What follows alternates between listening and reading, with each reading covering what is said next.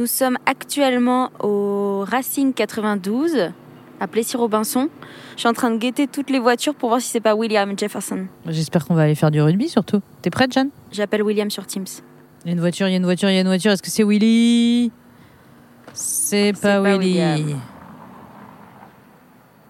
Ah Il est là William Il est là Bonjour. Ça va? How are you? I'm fine. How are you? Very great, thank you for asking. Ça va être un podcast en anglais? Non. Non. Un podcast en Euh, rugby Bonjour et bienvenue sur Les gens d'ici et d'Avas, le podcast qui part à la découverte des talents cachés de nos collègues. Je suis Jeanne Kivogne et aujourd'hui avec mon acolyte Jeanne Barillet, nous nous sommes retrouvés au stade du Racing 92 au Plessis-Robinson pour rencontrer William Jefferson. William est Business Development Director chez Avas Play. Mais son truc dans la vie, c'est le rugby. Car William, c'est un ancien sportif de haut niveau. Bon bah c'est parti Salut William Euh, Bon, ça va déjà? Hmm, ça dépend. mais il pleuvait ce matin, il fait soleil cet après-midi, donc tout va bien. Et donc ton humeur est liée à la météo? Bah oui, comme peut-être j'ai entendu dire que c'était 40% des Français, le- leur humour est lié à le temps. Et c'est pareil dans le sport Genre, est-ce que tu dis aux joueurs avant, il va faire beau? Du coup, ça les met dans une condition mentale optimale. Alors, pas forcément, mais ça me, ça me rappelle euh, euh, un souvenir quand j'étais avec le Racing. On est allé jouer au Cruzeau et la météo la veille était désastreuse, désastreuse. Mais le matin du match, il faisait un temps magnifique et nous avons appris après que le terrain était séché le matin. Mais l'équipe de Cruzeau a décidé de faire venir des pompiers et ils ont arrosé la pelouse justement parce que c'était un désavantage pour, pour nous de jouer dans une, euh, sur un terrain euh, mouillé. Et nous avons perdu 9-6, donc euh, ils ont été bons. Les coulisses, quoi. Et donc là, donc on est au Racing 92. Et alors, est-ce que tu peux nous dire pourquoi tu as choisi ce lieu? Parce que finalement, on ne sait pas pourquoi on est là. Alors, parce que hum, du 1992 à 1995, j'étais en fait un joueur du Racing Club de France. À l'époque, c'était pas le Racing 92, c'était Racing Club de France. Et nous étions tout le temps à Colombes, le stade Yves de Manoir à Colombes. Mais depuis, le Racing est devenu un club professionnel et ils ont un centre d'entraînement à le Plessis Robinson. Donc, c'est pour ça que nous sommes au Plessis Robinson. Mais alors, pourquoi le rugby?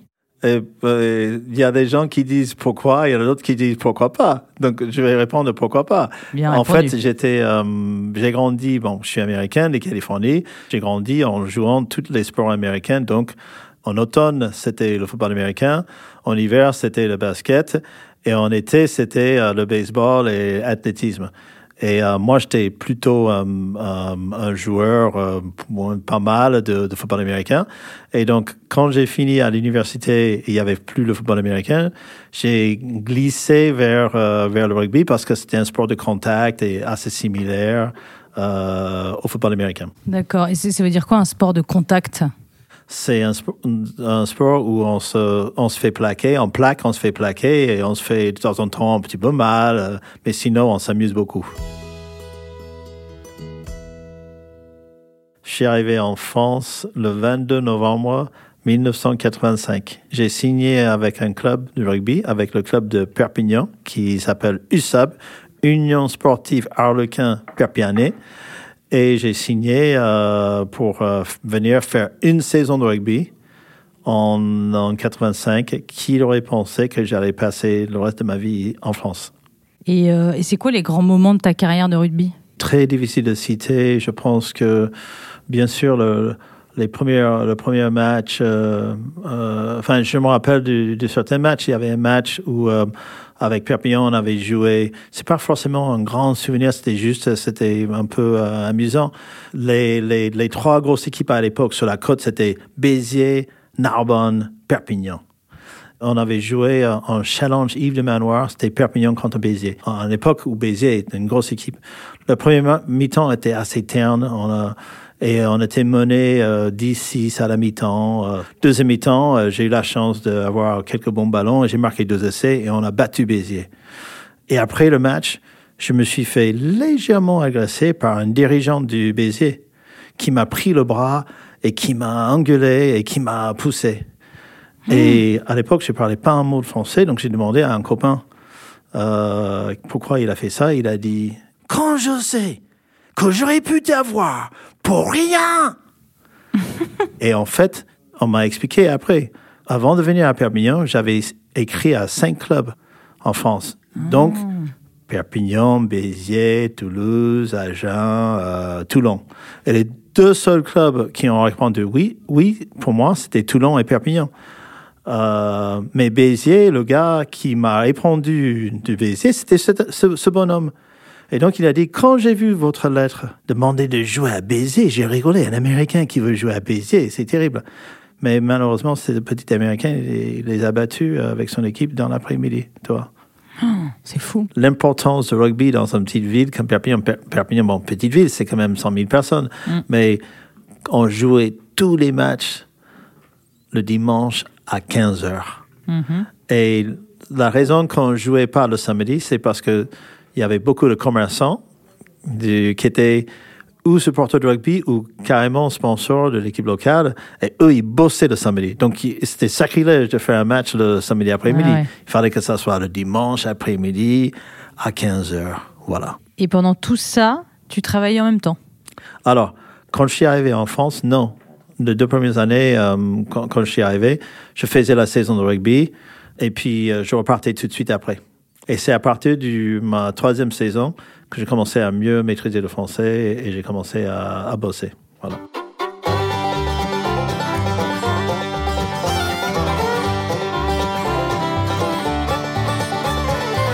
Et euh, comment t'as appris le français? Um, ben, j'avais une copine, elle avait une fille qui s'appelle Caroline. Elle avait deux ans et souvent elle était avec moi, donc j'ai appris un peu avec la fille de ma copine Une bonne prof. de deux ans. Oui, parce que il faut parler. Donc, euh, tu vois, euh, après, je regardais la télé. J'ai fait, j'ai pris un petit cours à l'université aussi sur le français. Puis j'ai fait comme ça, petit à petit. Et alors, comment est-ce que t'es arrivé chez Havas? Havas, quand je suis arrivé à Paris, j'étais au Racing et pendant quatre ans, j'étais euh, dans une petite entreprise et on organisait un tournoi de rugby qui était sponsorisé par, à l'époque, Capgemini et euh, Air France. Et après quatre ans faisant ça, je cherchais à avoir un changement et donc le changement était euh, que j'ai rencontré euh, Bruno Molinas, qui était le patron d'une entité de sports marketing qui appartenait à- au groupe Avas. Et euh, Bruno m'a recruté pour travailler sur la Coupe d'Europe de rugby. Donc j'ai signé à Avas. Et ça, déjà, mon- ma carrière sportive était finie depuis quatre ans. Et euh, la première chose, ma première mission, c'était, je suis parti tout de suite à Dublin pour travailler sur la Coupe d'Europe de rugby. Et j'ai fait ça pendant deux ans. Et à partir de 2008, j'ai commencé à, être mis sur euh, d'autres comptes et travailler sur autre chose. Qui fait que maintenant, je travaille beaucoup sur le foot, bien sûr. Très, tellement important. Je travaille aussi sur la voile. Mais depuis, j'ai fait Jeux olympiques, les Jeux paralympiques. Et puis, j'ai travaillé surtout sur le football. Sur le football, qui est un gros moteur euh, dans, dans, la, dans le sport mondial. Comment on pourrait décrire euh, euh, ce que tu fais chez Ava C'est conseiller de clients de luxe, plutôt? C'est ça que j'ai l'impression. de- alors, je dirais conseil marketing sportif. Et, et en fait, moi, je travaille avec un petit peu de tout parce que d'un côté, je travaille avec un grand marque de luxe Mhm. euh, parisien. Et de notre côté, je travaille aussi avec une marque indienne qui fait des pneus indus- industriels et agricoles. Donc, c'est, on pouvait pas avoir deux euh, marques qui sont plus éloignées. Donc, on fait ça, on travaille avec des banques, on travaille avec des bagnoles, on travaille avec des assureurs, euh, on travaille avec des télécoms. Donc, c'est un peu de tout. C'est un peu de tout avec des cibles euh, et des clients différents. Donc, oui, non, c'est ça qui est génial dans ce métier aussi, c'est qu'on travaille avec beaucoup, beaucoup de choses différentes. Et puis maintenant, on passe à, euh, dans, le, dans les partenariats médias, dans tout ce qui est digital et, et, et social media. Et maintenant le web, euh, le web 3 et euh, le métaverse. Donc, euh, c'est en train d'élargir très vite. C'est pour ça que j'ai dit que parfois je suis bien et parfois, je suis un peu largué. non, mais du coup, ça te fait un parcours atypique. Tu es, un personnage atypique d'Avas qui a commencé avec un parcours sportif euh, de haut niveau et qui aujourd'hui conseille des gros clients. Euh, voilà. Ce que je veux dire, c'est que par exemple, quand tu fais des présentations clients, est-ce que c'est important pour eux, tu penses, que tu dises, bah, dans ta bio, là, tu sais qu'on met dans nos présentations, est-ce qu'on met ancien joueur euh, professionnel de rugby? Je dirais que. Est-ce que c'est valorisé chez Avas Je dirais que 80% de, mes, de nos clients ne savent pas que je suis un ancien sportif de haut niveau. C'est dommage. Mais dans le rugby, quand on entend parler de rugby, c'est évident euh, que ça joue un plus. Là, là on avait une, euh, récemment un euh, client qui sont venus pour. ils avaient du mal à conclure un contrat avec une fédération sur lequel j'ai des liens. Et puis, euh, ils ont vite compris, euh, quand on est allé voir cette fédération, que grâce au lien que j'avais euh, dans le sport, on allait conclure quelque chose très rapidement.